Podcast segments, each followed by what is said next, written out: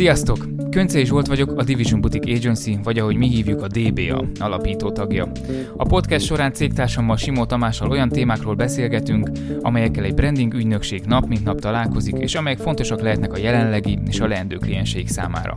A rövid intro után kezdjük is a mai részt.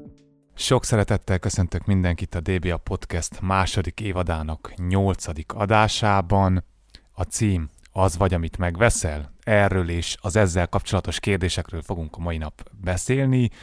Beszélgető partnerem Köncei Zsolt. Hogy vagy Zsolt, mi újság? Sziasztok! Köszönöm szépen, jól vagyok. Igazából ezen gondolkodtam, hogy akkor ez, ahogy a kérdés is az elején elhangzott, hogy hogy vajon azok vagyunk, amit megveszünk, illetve miért veszünk meg annyi mindent. Bennem is ezek a gondolatok kavarodnak, mert egy picit ez a téma, hát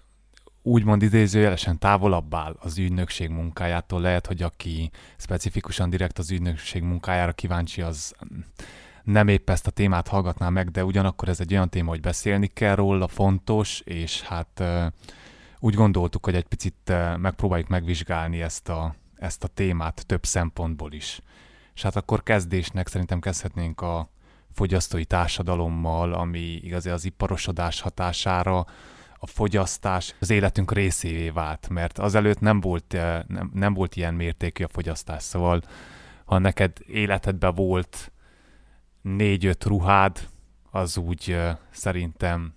az úgy reális volt, és mindent addig viseltél, például a ruházatokat, amíg ki nem, vagy el nem, szét nem szakadtak, és még azután is felhasználtad az otthonodba valamire. És ezzel szembe pedig a, Hát az iparosodás elhozta azt, hogy a termékeket ilyen automatizálással gyártják, tömegtermékekké válnak, és ez behozta azt a lehetőséget, hogy az emberek mindent meg tudtak vásárolni, és ez aval is járt, hogy a társadalom elkezdett egyre jobban és egyre többet fogyasztani. És a vásárlás az élet meghatározó része lett. Már manapság már nem csak azért vásárol az ember, mert szüksége van valamire, hanem hogy hát ott van az a mondat, hogy hát nem tudtam ott hagyni a polcokon, és ilyenkor azért felvetődik egy pár kérdés, hogy vajon hasznos-e, vagy mennyire hasznosak ezek a dolgok. Nagyon sokszor vagyok úgy, hogy megtetszik valami egy, egy üzletnek a, a polcán, és bár nem biztos, hogy per pillanat szükségem van rá,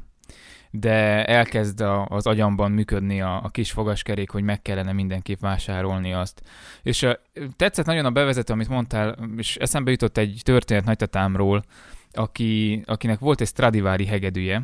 és katonának kellett menni, és nem volt ruhája, ugye, amit, amit felvegyen. És eladta a Stradivári hegedűjét azért, hogy tudjon venni annyi anyagot, amiből tudott varratni magának egy, egy szett ruhát, amivel el tudott menni katonának. És um, így ahogy mondtad az elején, hogy lehet, hogy lesznek hallgatók, akiknek fura lesz, hogy miért foglalkozunk ezzel a témával. Uh, annyit zárójelben meg elmondanék, vagy, vagy annyit jó, hogyha tudtok, hogy azért is fontos ez a téma, és azért is foglalkozunk ezzel a témával, mert hogy ugye nálunk itt az ügynökségi filozófiában benne van, hogy olyan projektekkel dolgozunk csak, amiben mi is hiszünk, mi is látunk valami, uh, nem tudom, valami olyan célt, ami előbbre tudja mozdítani a társadalmunkat, és csak olyan projekteket vállalunk be, amiben látunk fantáziát, és néha el kell tudni mondani a klienseknek azt, hogy, hogy, hogy nem, köszönjük szépen a megkeresést, de nem, nem vállaljuk ezt a projektet, mert hogy nem feltétlenül az a cél, vagy nem az kellene legyen a cél, hogy, hogy hogy akkor itt mindenféle különböző márkák, brendek legyenek, amelyek a, hát ezt a fogyasztói társadalmat kiszolgálják, hanem olyan brendeket kellene, hogy az lenne a vagány. Lehet, hogy ez picit ilyen naív, és lehet, hogy ilyen éhező művészek leszünk, de fene nem számít. Uh, olyan brendeket kellene létrehozni, amelyek, amelyeknek van egy társadalmi, nem tudom, jobbátétel célja, céljuk, és, uh, és ezért, ezért uh, foglalkozunk ezzel a témával, mert hogy beszéltünk mi erről, hogy azok a projektek, amelyeken dolgoztunk, vajon segítenek, segítik a fogyasztókat, miként segítik a fogyasztókat, és aztán amikor ez a tényleg ez a téma körvonalazódott, akkor, akkor, akkor eszembe jutott jó néhány olyan kliens vagy olyan beszélgetés, amikor ki kellett emelni azt, hogy nem hagyhatod el azt például, hogy helyi alapanyagokból készülnek a dolgok, mert hogy ez, vagy nem hagyhatod el azt, hogy te egy segítő szakember vagy, aki olyan embereknek akar segíteni, akik nem tudják mondjuk a, a nem tudom, a privát a, orvoslásban a, a, a számlákat kifizetni. Szóval ez érdekes, érdekes, érdekes kérdés. Pontosan. Picit még visszatérnék a vásárlásra, hogy próbáltunk utána járni, hogy vajon, hogyha az embereknek nincs szükségük adott dolgokra, akkor mégis miért vásárolják meg, és hát pont olyan, mint a lájkok, hogy egy ilyen rövidtávú azonnali jutalmazás, de ez nagyon ideiglenes, nagyon rövidtávú, és ezért folyamatosan kell pótolni, és akkor folyamatosan kell vásárolni, vásárolni, vásárolni, és arra is rájöttek a pszichológusok, hogy általában az ilyen nagyon vásárláskényszeres emberek elég nagy önértékelési problémákkal rendelkeznek, vagy megfelelési kényszer miatt vásárolnak, holott nincs is nagyon szükségük rá, és hát a szükségre visszatérve Noam Chomsky mondta volt, hogy régen még mindent úgy állítottak elő, hogy az emberek szükségleteit nézték. Felhozza példának a hűtőszekrényt, hogy az megoldott egy adott problémát. Hogy milyen jó volt, hogy az ételt nem kellett kidobni, nem betehetted a hűtőbe, lehűthetted, ezáltal konzerválhattad, és megoldott egy problémát. És azt mondja, hogy ezzel szemben ma például a Nike hat hetente egy új cipő line jön ki a piacra. És akkor így megkérdezi az ember, hogy valóban szükség van erre, hogy hat hetente új cipők jöjjenek meg, és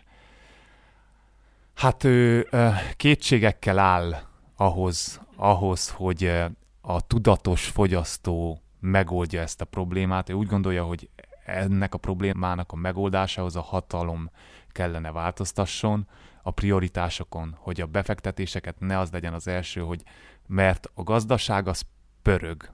de ha azt nézzük, hogy a, az évek során a gazdaság mellé oda tesszük a, például a,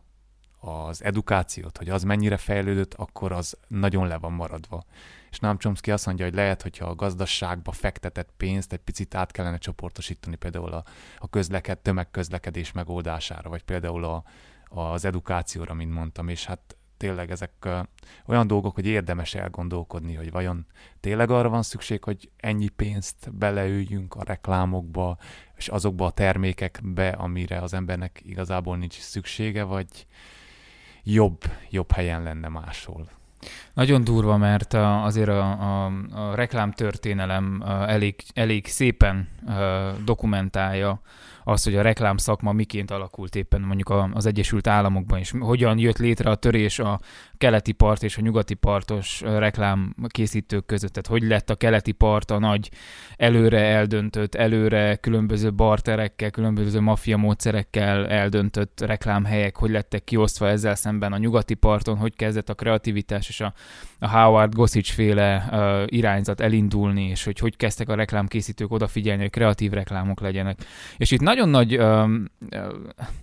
itt ne, nekünk is nagyon nagy szerepünk van, és én értem, hogy valamiből meg kell élni, és értem a Chris féle megközelítést is, hogy akkor kérj el egy logóért 10 dollárt. Valamilyen szempontból úgy képzelem magunkat, mint ilyen gatekeeperök. Tehát, hogy e, jön egy kliens, nem azt mondom, hogy vissza tudjuk tartani egy adott brandnek vagy terméknek a megjelenését akkor, hogyha mi nemet mondunk. De lehet, hogy fel tudunk tenni néhány olyan kérdést, amivel a kliens is elgondolkodik, és, és lehet, hogy visszalép, vagy, vagy újra gondolja az egészet, mert hogy ez, ez valóban ez, ami elindult, hogy, hogy nem csak a Nike, mert, mert ott van a Zara, ott van a, a H&M, ott vannak a nagy, nagy brandek, tehát, hogy most már nem nyári és téli kollekcióról beszélünk, ahogy régebb volt, hanem most már nem tudom, egy, egy évben kijön 6-8 kollekció, és mindenki azt vesz, és ilyenkor lehet, hogy jó lenne neked kreatívnak, vagy neked, nem tudom, brand stratégának feltenni olyan kérdéseket, hogy biztos szükségünk van erre, biztos szükséged van. Jó, nem fogod tudni ezt megoldani mondjuk egy tényleg egy ilyen világszintű fast fashion brandnél, de hogy egy kisebb márka esetében. Lehet, hogy érdemes lenne megkérdezni. Valamint a hallgatók mondhatják azt, mert ha, miközben mondtad, éppen azon gondolkodtam, hogy azért ez a, hát régiónként és országonként és, és, és kontinensenként változik, mert azért az Egyesült Államokban az 50-es, 60-as évek az amerikai álom, majd aztán a hippi uh, uh, időszak, majd aztán, tehát hogy azért a fogyasztói társadalom teljesen mást jelent mondjuk az Egyesült Államokban, mint amit jelenthet itt Közép-Kelet-Európában vagy Kelet-Európában, amikor itt volt egy nagyon komoly, több tíz éves kommunista blokk, és miután megszűnt ez, megjelentek a nyugati termékek, és mindenki elkezdte ezeket hát nem azért vásárolta feltétlenül, mert kellett neki, hanem mert elérhetővé váltak. Szóval én azt hiszem, de lehet, hogy jó lenne majd a harmadik évadban hívjunk ilyen szempontból is szociológust, vagy, vagy akár nem tudom, olyan szakembert, akinek vannak mérései ezzel kapcsolatban, de az az érzésem, hogy, hogy itt azért még mindig azért vásárolunk, mert hogy nem lehetett régebb kapni, és akkor most legyen meg. Hát igen, és ahogy te is elmondtad, egy picit itt jöhet képbe a reklám, vajon mennyire járulnak ahhoz hozzá, hogy a fogyasztók ne hát ne logikus érvek alapján döntsenek, hanem az érzelmeik alapján. De van ezzel szemben olyan példa is, Tori Flower, nem tudom, ha emlékszel, biztos emlékszel rá, hogy ő azt kutatja, vagy azon próbált meg, arra próbált meg megoldást találni, hogy hogyan építsenek hidat az emberi vágyak, és azok a termékek között, amelyek hasznosak, jók az emberek számára. És hát elég érdekes kísérleteket csinált. Például azt mondta, hogy van két két faktor az emberi fogyasztás meghatározójánál. Van a social faktor, ami arra buzdít, hogy jó döntéseket hozzon, és van a, van a consumer szektor, ami hát mindent el akar adni az embereknek és a vágyaiknak a ideiglenes kielégítését célozza. És hát elmondja ő az, az egyik példából, hogy az Angliában a 2007-es évben egy főre évente 167 nylon zacskó jutott. Szóval ennyi, ennyi pazarlás ment el évente, és hát jöttek egy olyan ötlettel, hogy fogadtak egy designert, aki készített egy ilyen nagyon esztétikus, dizájnos, hát nem zacskót, mert az volt ráírva, hogy I'm not a plastic bag, de hogy egy ilyen vásárláshoz használható táskát. És akkor az embereket úgymond nem a szükségleteikre is összpontosítottak, de úgy, hogy a vágyaikat is fel, felkeltették azáltal, hogy egy designerrel terveztették meg, szóval, hogy szép is a termék. Mert legtöbb esetben ö, hát azért vásárolunk meg egy-egy terméket, mert hogy úgy tetszik, vizuálisan esztétikus számunkra. Meg még volt egy ilyen példa, hogy Angliában, főleg a szegényeknél nagyon,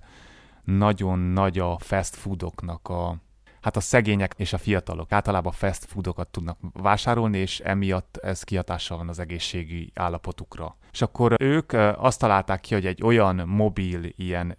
fast foodot készítenek, ami egészséges ételekből tevődik össze, úgyhogy megnézték, hogy a fast foodoknak a kalória mennyisége a fele, a zsír mennyisége a fele, és háromszor vagy négyszer annyi zöldség és gyümölcs volt az, ét, az ételbe. És hát megoldották, és olcsó volt, szóval megoldották azt a problémát, hogy valami egészséges, és hogy még megfizethető legyen a szegények számára. Úgyhogy vannak olyan próbálkozások, amik úgy viszik előre szerintem a társadalmat, hogy nem csak azt nézik, hogy most akkor meggazdagodjunk, vagy hogy minél többet, minél uh, többen, hanem azt nézik, hogy az emberek számára mi a jó. És ezt is uh, szem előtt próbálják uh, tartani.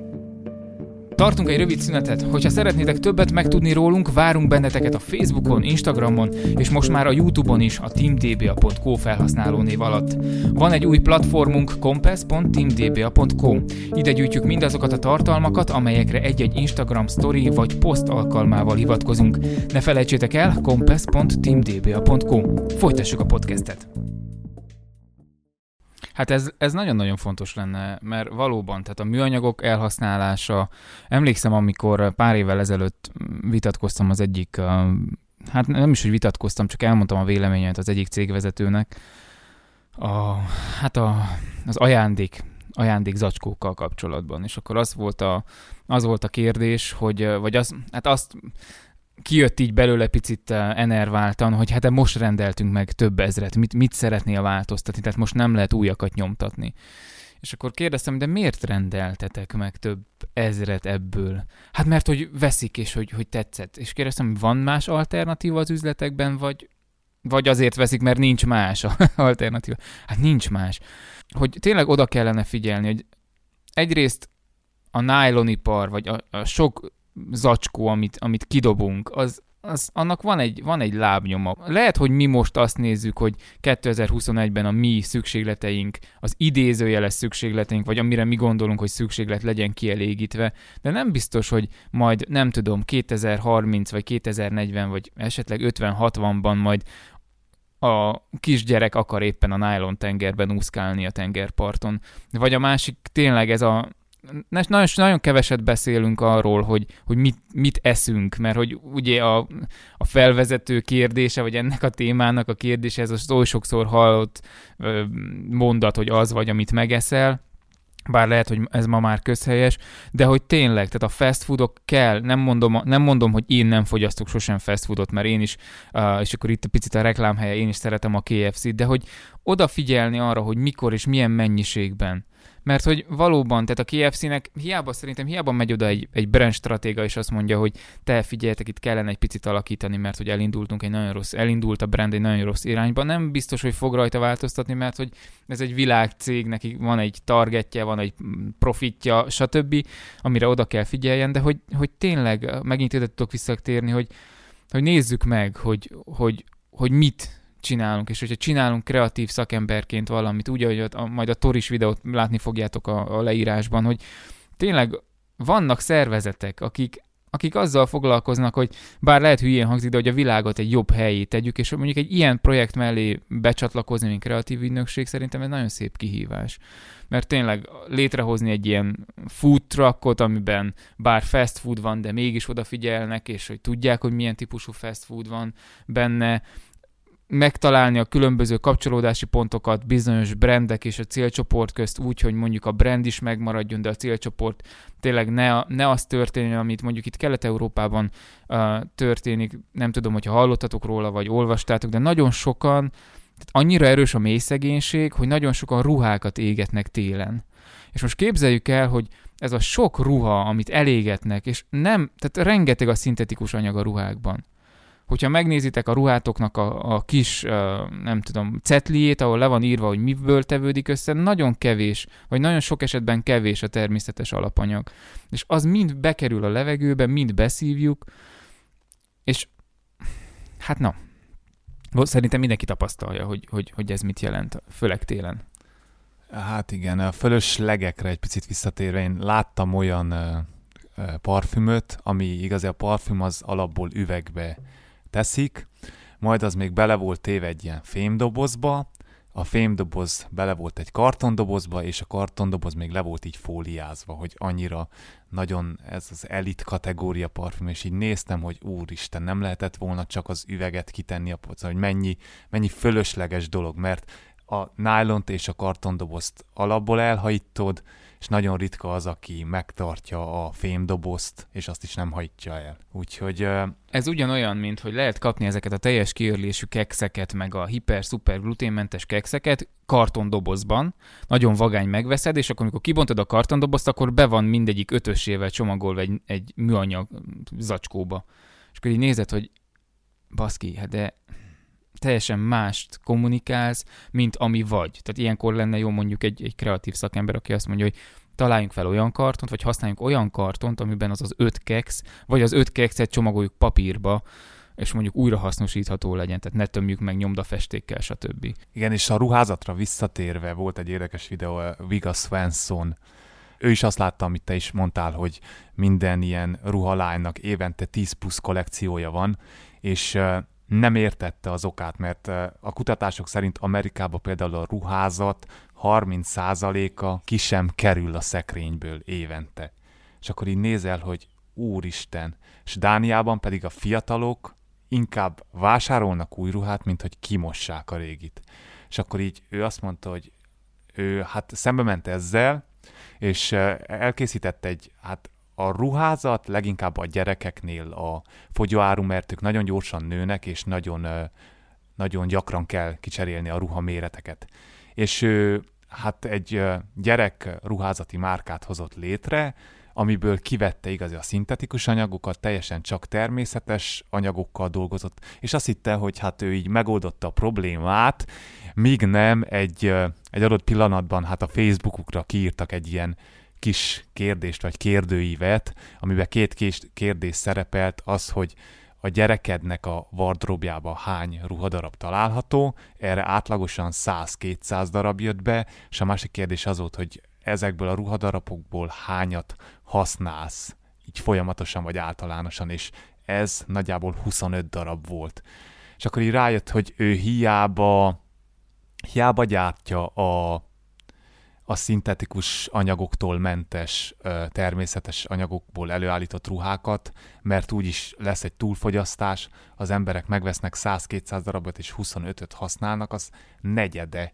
És akkor ő be is zárta akkor a cégét, és úgy döntött, hogy egy teljesen új bizniszmodellt épít fel, és hát nála most így a, úgy maradt ugyanez, ugyancsak a gyerekruházat, de most úgy működik a szolgáltatás, hogy ilyen hát előfizetés alapú, és te minden hónapba kapsz egy csomag gyerekruhát. Abba van nadrág, felső, póló, sapka, akár télen zokni, és ezeket, amitán te használtad, nem tudom, hogy akár egy hónap, akár nagyobb távlatban, te visszaadhatod, ők megvizsgálják, kimossák, és mehet egy következő gyerekhez. És ez az van, hogy te nem fogyasztol úgymond, hanem te csak bérled ideiglenesen a ruhákat, és miután a gyerek kinőtte, akkor megy egy másik gyerekhez, és ez sokkal fenntarthatóbb módszer, bár ezt így még számunkra egy kicsit ilyen nagyon újnak tűnik, hogy te béreld a ruhát, meg azért az itteni mentalitás, hát nem tudom, hogy mennyire díjazná ezt a bérlést, hogy nincs pénzed, hogy megvegyed, vagy hogy az lenne, hogy az nem is a tiéd, sem mi ez, a másokét nem adom az én gyerekemre, és van, van egy ilyen mentalitás, úgyhogy itt már van, van különbség, de látjuk azt, hogy van fejlődő képes Éppen erre, erre értettem én az előbbi gondolatomban, hogy azért különbséget, ten, különbséget kell tenni akár Európa különböző részei, vagy akár az Egyesült Államok, vagy Ausztrália között, mert hogy itt valóban van egy ilyen tendencia, hogy nincsen pénzed megvenni Szóval nehez, nem biztos, hogy nem működne, azt hiszem, hogy nehezen működne még, de hogy nem kell nagyon messze menni ezzel az ötlettel kapcsolatban. Tehát a szüleink, nagyszüleink, ők nekik teljesen teljesen, nem tudom, szokatlan az, hogy elromlik akár egy elektromos eszköz, és azt nem lehet megjavítani, vagy egy ruhát nem lehet megvarni, vagy egy zoknit nem lehet megstoppolni. Tehát, hogy én azzal nőttem föl, hogy nagyon, tehát nagymamám folyamatosan stoppolta az okniainkat, amik a különböző minőségű cipőkben kiszakadtak, stb. Tehát ma meg kiszakad az oknid, és veszel egy újat. És, és tényleg, tényleg ez van, hogy amikor a szüleimmel beszélek, akik a, az 50-es, 60-as években születtek, akkor így tehát még én is sokszor rácsodálkozom, hogy de miért ragaszkodtok annyira, nem tudom, egy vasalóhoz, vagy egy botmixerhez, vagy bármi máshoz. Miért vagytok úgy kiakadva, hogy nem lehet megjavítani? És ez, ő ezért vannak, mert hogy nem lehetett kapni, viszont amit lehetett kapni, ezt meg lehetett javítani. A klasszikus példa az, a, az az autó, amit régen meg lehetett javítani egy kalapáccsal, csavarhúzóval, harapófogóval, vagy csípőfogóval, ma meg az autó motorháztetőjét, ha felnyitod, akkor vakarod a fejedet, és mondod a szerelődnek telefonon keresztül, hogy figyelj, hát nem tudom mi van, leállt az autó, hívjál trélert, az szép pénzbe kerül, vidd el a telephelyre, és amikor majd lesz idejük, akkor megnézik. Szóval tényleg elindultunk én nem mondom azt, hogy ez ördögtől valós, nem mondom azt, hogy rossz, mert hogy valóban, tehát csak itt, ha magam elé nézek, van olyan technikai eszköz, ami elérhető áron megvásárolható azért, hogy mondjuk ezeket a podcasteket gyártsuk. De hogy nekem is egy 2012-es megbukom van, és nem is szeretném addig lecserélni, ameddig rá nem kényszerülök, nem tudom, valami szoftver, vagy, vagy memória, vagy, vagy valami kapcsán, mert hogy, tehát azért hallottam most a, picit ugrálok a gondolatokban, de hogy ide tartozik, hogy szegény ember uh, drága cipővel jár. Tehát, hogy hogyha nincsen pénzed arra, hogy folyamatosan cseréld, akkor inkább gyűjtsd ezt a pénzedet, és vegyél egy jó minőségűt, ami neked úgy, ahogy mondtad, több éven keresztül kitart, mint hogy, mint hogy mindig veszel valamit olcsón, és akkor te igazából csak a szemetet gyártod magad után. Úgyhogy valóban van jó része is annak, hogy, hogy elindult ez a hát vadkapitalizmus vagy, vagy fogyasztói társadalom létrejött, de hogy annak tényleg nem látom én sem ért, értelmét, hogy mocskos a ruhád, és akkor nem berakod a mosógépbe, hanem kidobod és a kukába dobod ki, nem is ilyen ruhagyűjtőbe, vagy nem is, nem tudom, nem adod le valahova, ahol kitisztítják, vagy nem tudom, cérnát készítenek belőle, hanem megfogod és bedobod a kukába a kávézat, a nem tudom, a húsdarabkák, stb. mellé. Ennek tényleg nincs. És szerintem itt lehetne fordítani, és a nagy brendek odafigyelhetnének, hogy erre fektetni sok-sok pénzt, hogy akkor a, hogy a profitunkat valahogy másképp termeljük ki. Például ilyen bérletes rendszerben, mert nem arról szól a, a, az a cég, vagy az a brand, hogy akkor te muszáj visszaad. Tehát nem muszáj te visszaad, de visszaadhatod. És nem arról szól, hogy nem szakadhat el, vagy nem lehet pecsét rajta, mert hogy elmondja, hogy megvizsgálják, megtisztítják, ha tudják, megvarják, és hogyha nem, akkor bekerül egy olyan nem tudom, feldolgozóba, amiből aztán lesz újra, újra alapanyag. Tehát, hogy egy ilyen körforgás van. Nem arról szól, hogy akkor megfogják, és kiszakadt, akkor már nem adom vissza, mert hogy úgyse tudnak vele mit kezdeni, de tudnak vele mit kezdeni. Pontosan, ő is elmondta, hogy a természet körforgására építette fel a vállalkozást. És hát itt még, ahogy beszéltél a kapitalizmusról, meg a, az elektronikai cikkekről, akkor hát én leszek itt az ördög, és behozom a tervezett elavulás elméletét, amiről még jó lenne beszélni, mert a kapitalizmus az volt az ígéret, hogy egyre jobb, jobb és jobb termékek, majd kiütik a piacról a rosszakat, és hát így fejlődik a társadalom. De hát a jobb termék, tudom, hogy szubjektív, de hát például, ha vesszük a villanyégőket, az pont Amerikában egy tűzoltóságon van egy égő, amit még 1890 valahányba csavartak be, folyamatosan ég, és a dolognak az az iróniája, hogy a webkamera, ami azt az égőt figyeli, már kétszer lett kicserélve, míg az égő folyamatosan ég az 1800-as évek óta. És hát a mai égők, hát, hogy is fogalmazok finoman, nem ilyen hosszú az életciklusok a mai égőknek bedugsz egyet, olyan is volt nekünk, hogy egy fél év után kiégett és kellett cserélni. És akkor itt jön a képbe az, hogy értem én, hogyha olyan égőket gyártanak, hogy százezer évet égnek, akkor hát nem pörög a biznisz, de hogy ö, vajon tényleg az a jobb, hogy ö, a fogyasztók vegyék és vegyék, vegyék, mert ez akkoriban, mikor még úgy gondoltunk a föld erőforrásaira, mint végtelenek, akkoriban ez egy jó, jó működő biznisznek tűnt, de rájöttünk, hogy a föld erőforrásai nem végtelenek, eléggé végesek, és most át kell gondolnunk azokat a dolgokat, hogy, hogy mit is, hogy állítunk elő. Meg például volt egy, egy ilyen dok, dokfilmszerűség, ami, ami erről szólt, és abban volt egy például, hogy egy nyomtató, elromlott és elvitte a szerelőhöz, és azt mondta a szerelő, hogy hát nem éri meg megjavítani, hanem inkább újat kell venni. És hát a srác az nem hagyta ennyiben, és elkezdett utána nézni a dolgoknak, és kiderült, hogy a nyomtatóban van, volt egy chip, aminek be volt programozva, hogy ő méri a 15 ezer oldalt, és ahogy a 15 ezer oldal lejárt, ez a chip úgymond idézőjelesen telítődöttnek számított, és a nyomtató tovább nem működött. És akkor egy ilyen orosz srác hozott létre egy szoftvert, ami ezt a chipet lenullázta, és a nyomtató ugyanúgy működött tovább. Hát de nem kell a nyomtatóig menni, hát a Tesla-nak a, a Model s is az első, első vagy másik generáció, az els, azt hiszem az első generáció. Igen, 13-as az első generáció. Ott is ez volt, hogy meg volt adva egy bizonyos, tehát a fő rendszernek meg volt adva, hogy mennyi kilométer után meg kell haljon. Tehát tudták, hogy meg fog halni. Csak az egy több milliós tétel cserélni és aztán ebből lett egy nagy botrány, és akkor Elon Musk meg előállt, és azt mondta, hogy oké, okay, rendben, bocsi, ezt, ezt benéztük, és ezen túl csak olyat gyártunk, ami hosszú-hosszú éveken keresztül tart. De hogy, de hogy nem, nem ez van folyamatosan? Tehát emlékszem, amikor elmentünk a Kolozsváron az egyik papíráru üzletbe, kezembe vettem egy golyóstollat, megnyomtam kicsit erősebben, tényleg nem vadállatkodtam, megnyomtam egy picit erősebben a gombját, és konkrétan szétesett a kezemben, oda vittem a pulthoz, és mondtam, hogy csak tesztelni akartam, és mondták, hát nagyon sajnálják, ezt ki kell fizetni. És 40 lej volt egy, egy, egy golyóstól, és el kellett hozzuk, mert hogy eltört középen. Szóval igen, tehát nem tudjuk, hogy ez, tehát ez érdekes lenne egy olyan gyártóval beszélgetni, aki ezt, aki ezt valóban bevallja, de senki nem fogja bevallani, legyünk őszinték, de hogy létez, az, tehát egyre inkább az a, az a azt látjuk, hogy létezik egy tudatos elavulási, tönkremenési, egy tervezett fázis a minden eszköznek, éppen azért, hogy, hogy fogyasszunk minél többet. De hogy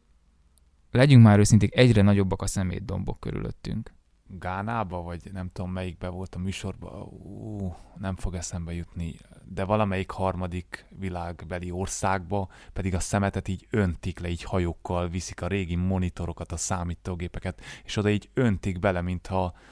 nek, nekik az országok egy ilyen szemét lerakó lenne. És persze ott a szegény emberek ott ö, ö, hát kikukázzák maguknak a dolgokat, meg összeszerelik a dolgokat. Ott még tényleg az van, hogy az emberek megszerelik, amiket megszerelik a dolgokat, és nem újat vesznek. Meg például van egy ilyen, a Youtube-on van egy srác, aki azzal, azzal vált híresse, hogy egyszer valaki elvitte az Apple-t, mert hogy nem ment a számítógép, és elvitte az Apple szervizbe, van ilyen Apple szakszerviz. És azt mondták, hogy hát 700 vagy 800 dollár megjavítani, úgyhogy jobban jár, hogyha vesz egy újat. És elvitte ehhez a sráchoz, képzeld el, hogy annyi volt a probléma, hogy egy ilyen chip csatlakozó ki volt húzódva. És a srác szétszette a laptopot, és azt így újra vissza odaillesztette, és ment a laptop tovább. És e, e, ezért elkértek, hét, elkértek volna 700 vagy 800 dollárt. És így e, azt mondja az ember, hogy tényleg ez a módja annak, hogy a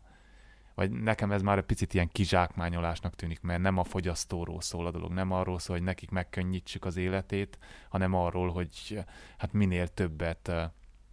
lehúzzunk róluk. De van pozitív példa is, tehát hogy rengeteg gondolhatunk itt a különböző és nem Food Panda, és nem Takeaway, és nem ilyen típusú cégekre, de helyi kezdeményezésekre, akik bringásokat alkalmaznak, hogy kajákat kiszállítsák, és hogy például tudok olyat Kolozsváron egy olyan vállalkozásról, ahol most már bevezetik az elektromos járműveket is. Tehát kiszállító cég, és most már ilyen elektromos biciklik, robogók, és talán még autó is lesz belőle. És hát akkor szerintem még itt beszélnünk kell egy dologról, a tudatos vásárló mítoszáról, amikor azt gondoljuk magukról, hogy mi milyen tudatosak vagyunk, meg hogy mi tényleg úgy vásárolunk, hogy megnézzük, hogy a termék hol készült, hol állították elő, de itt hát úgy derül, az derül ki, Töröcsik Mária vizsgálta ezt a kérdést, és az derül ki, hogy a választás szabadságával az ember hát nem mindig tud bánni, idézőjelesen és hát tényleg vannak olyan dolgok, hogy azt gondoljuk, hogy tényleg mi tudatos fogyasztók vagyunk, de rájövünk, hogy ugyan annyi mennyiségben vásárolunk, csak egy kicsit természet kímélőbb termékeket, és akkor itt jön a példa, hogy vajon akkor te tudatos fogyasztó vagy, mert hogy idézőjelesen véded a a természetet, mert hogy nem vásárolsz olyant, ami olyan anyagokból készül, de a vásárlás, mint szokás, az ugyanúgy megmarad. Szóval a fölhalmozás az ugyanúgy megmarad, és ezt egy picit jobban, szerintem jobban meg kell vizsgálni, hogy kit is nevezhetünk tudatos fogyasztónak. Nem azt, aki megnézi, hogy a kajájában ne legyenek ebb, ek, meg hogy ne legyen sok tartósítószer, hanem az a tudatos fogyasztó, aki hát picit hát térbe tudja szorítani talán a vágyait, és inkább a, szükségletei, ezt úgy fejezi ki, törösség van a prométeuszi ember, és van az apollói. A prométeuszi az, aki logikusan, észszerűen dönt, és a, az apollói pedig az érzelmekre hallgat, és ez a kettő nagy diszonanciában van vásárlás szintjén egymással.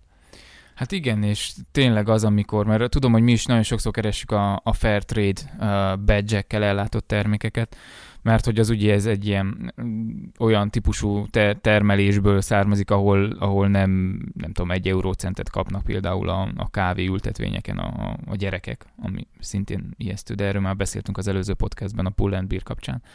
De hogy uh, de hogy tényleg mit jelent az, hogy tudatos vásárló vagyok? Illetve most eszembe jutott egy, egy érdekes gondolat, és hogyha hallgatjátok, akkor akár bármelyik social feletünkbe, ahol meg, megosztva találjátok ezt a részt, nyugodtan kommenteljétek be, hogy hányan vagytok hallgatók, akik akár a van nagyobb testvéretek, és a nagyobb testvéreteknek a ruháit, vagy a cipőit, vagy bármit hordtátok gyerekkorotokban. Mert hogy az az ijesztő, hogy nekem már, már az unokatestvéreimnél, vagy náluk még volt, de hogy ismerek olyan családban olyant, aki, aki már, hogy nem adjuk oda, hát az milyen, tehát eljárta már a nagyobb testvér, nem fogjuk odaadni. És akkor így, hát mi, én úgy nőttem föl, so, hogy nagyon sok cipőm vagy, vagy blúzom volt a bátyámé. Sőt, volt, tehát nagyon naív, de volt olyan vágyakozásom egy-egy, egy-egy póló vagy egy-egy hanorák iránt, amit néztem, hogy nem baj, majd egy kicsit növök, akkor én is hordhatom, mert olyan vagány. Ma meg, ma meg ez nem, tehát amikor bemész a H&M-be, és látod, hogy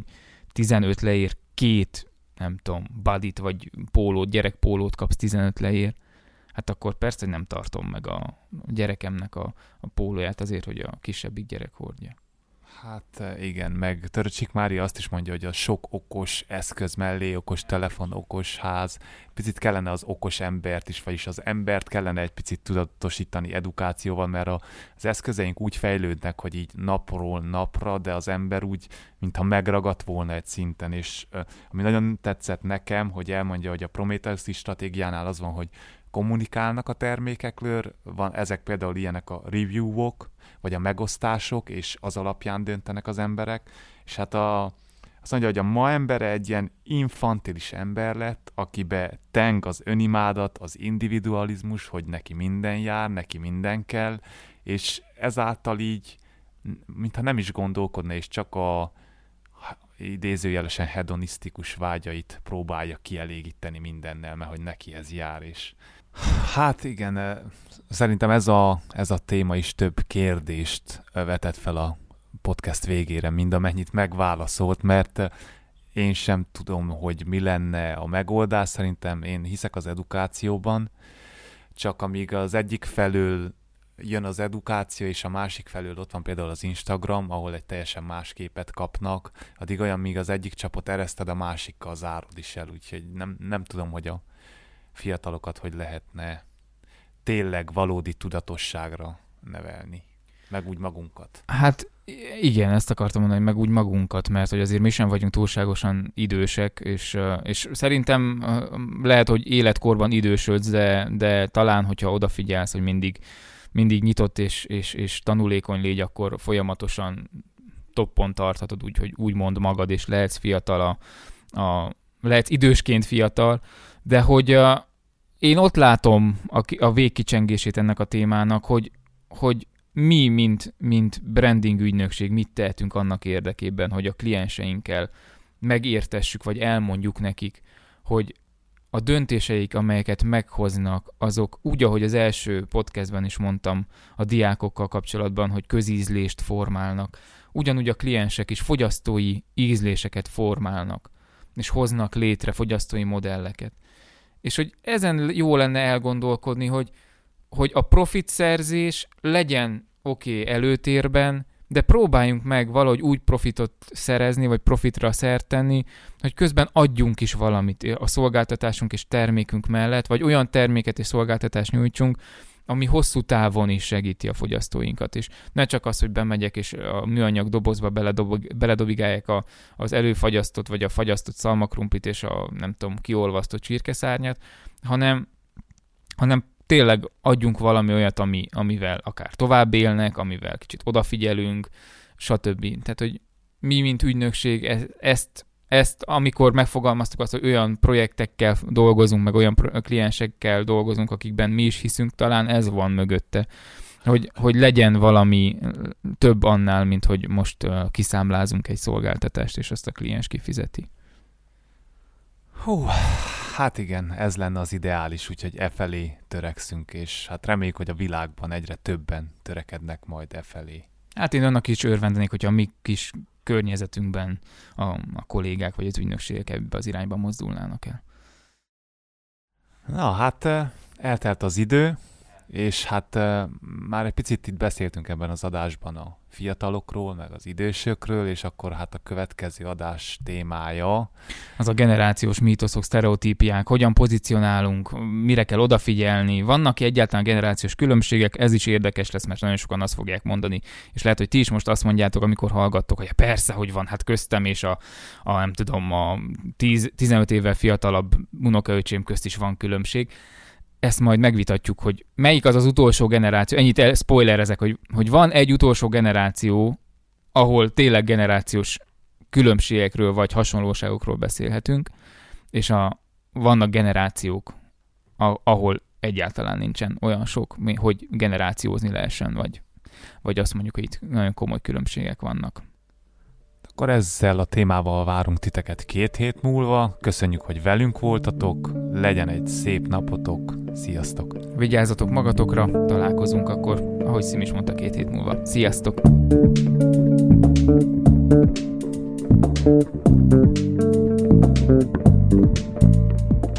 Köszönjük, hogy velünk voltatok, a DBA Podcast beszélgetőtársai Könce Zsolt és Simó Tamás voltak. Külön köszönet az intro introzenéért Antal Attilának. Hogyha tetszett ez a rész, várunk vissza legközelebb is. Sziasztok!